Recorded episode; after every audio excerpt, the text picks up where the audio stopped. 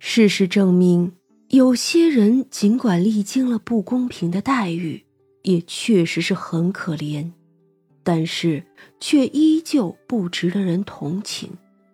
比如那子儿，他被拂去了无畏馆几日的记忆，继续流落在街头之后，满心依旧是怨恨和扭曲。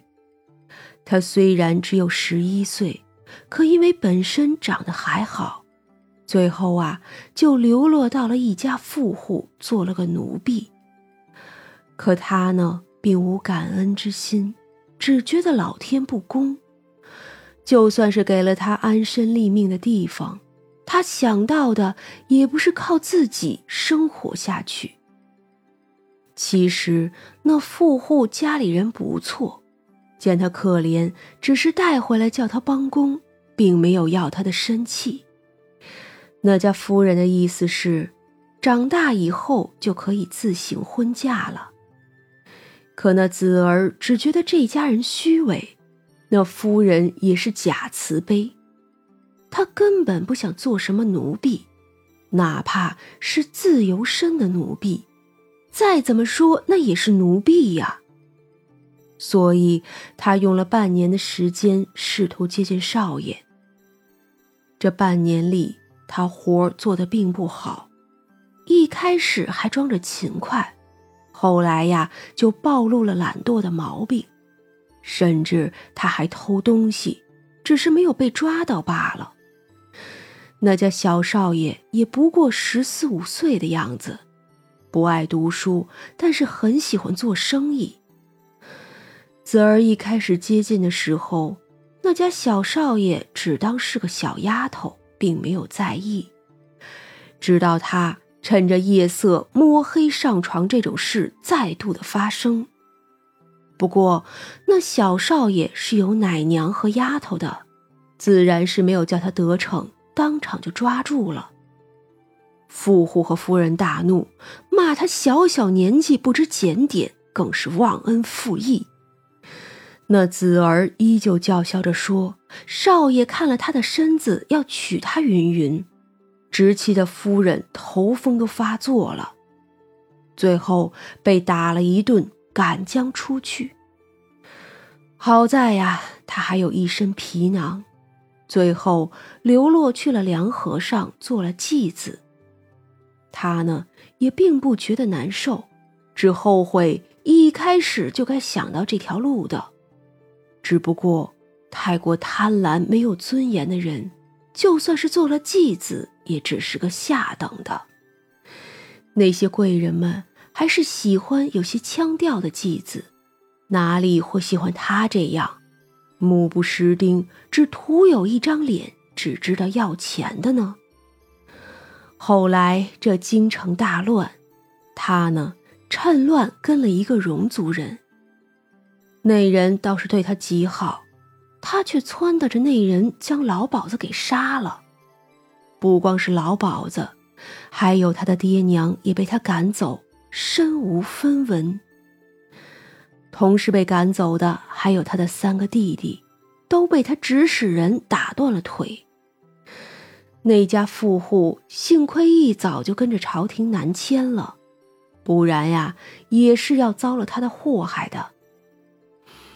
这子儿跟着那戎族人，委实过了那么一两年的好日子。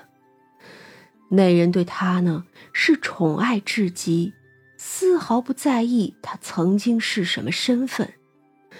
可他并不满足，因为那个人只是个六品将军。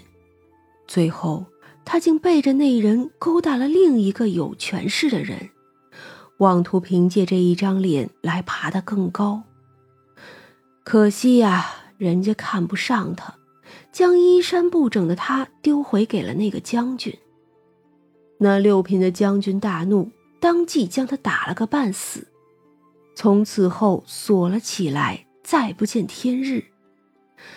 他的好日子就从那一天开始断了，后头的日子过的呀，就连那下等的奴隶都不如了。戎族人进来中原的时候，就收了很多的奴隶，全都烙印，分上中下。三等，上等的还可以成家立业，只是没有自由；那中等的呢，生死全部由主人掌握，要是主人高兴了，也是可以成家立业的。但是啊，全部财产都属于主人。那下等的呢，就只能劳作，不配有自由。当然，也永远不能脱离，男女都是一样的。而子儿最后的结果，就是被关起来、锁起来，成了那个六品将军的私人奴隶。挨打挨骂那是常有的，那人冷了心。自然不要他了，就随意丢给了下属。打骂、折辱、吃不饱、穿不暖，那是常有的事。这时候可比小时候被重男轻女的对待更惨。也不过几年的功夫，他就熬得油尽灯枯了。只可惜到死他也没有醒悟自己的错处，只觉得那是命运不公。老天不爱，当然了，这些都是后话。无畏管理的人并没有人在意这个，这个脏心烂肺的丫头死不死都与他们无关。倒是因为天太冷，三娘天天都是懒懒的，有时候呢就缠在薛冲的身上跟他出去当值。只是啊，一整天都醒不过来。就这么睡着，那身子倒是被薛冲暖得热乎乎的。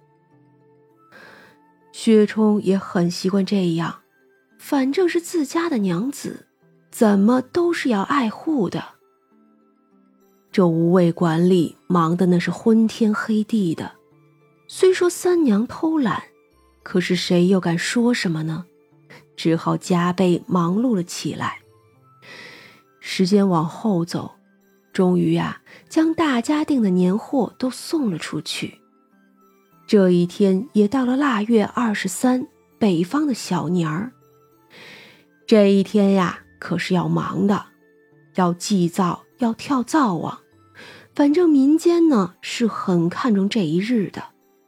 当然了，无畏馆的这群妖精可不在乎这个，胡飞是个小神嘛。他们也属他监管。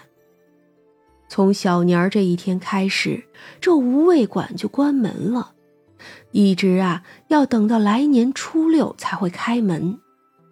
菜菜又来了，这回却是撇着嘴，一副特别不高兴的样子。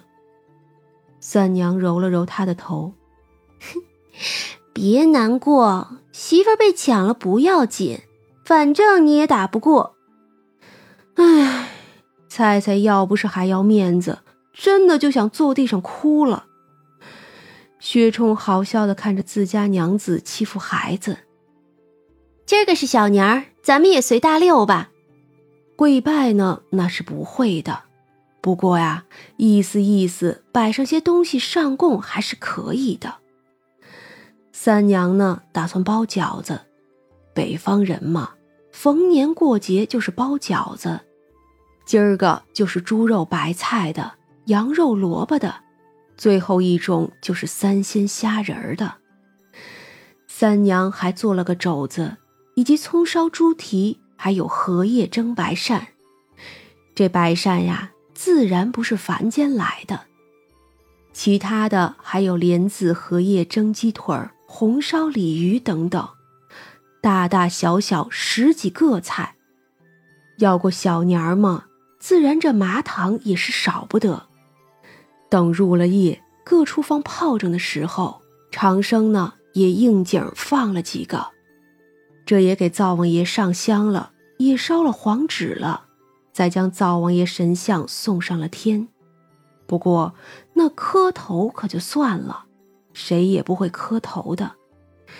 薛冲和薛田刚才回去了，赶着先去祭拜过。这会子带着一身的寒意赶了回来。正是开饭，各色饺子白胖可爱的在大瓷盘里滚着，腊八时腌的腊八蒜正好也开封了。各色菜品，三娘还供了一些给灶王爷。此时正是该自家人吃起来了。今晚喝的酒啊，是那山里酿的梅子酒。山里的野杨梅多，但是太小太酸，这吃着也就算了，可酿酒却是极好的，带着些许灵气，正好啊，大家都能喝。伴着外头的鞭炮，三娘举起杯来，来，不过是小年儿，众人也都高兴，举杯与他碰杯。薛崇想。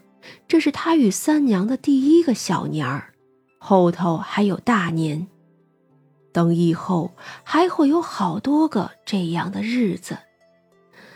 多少年的边关生活叫他不再看重这些，可如今他又觉得这样真好。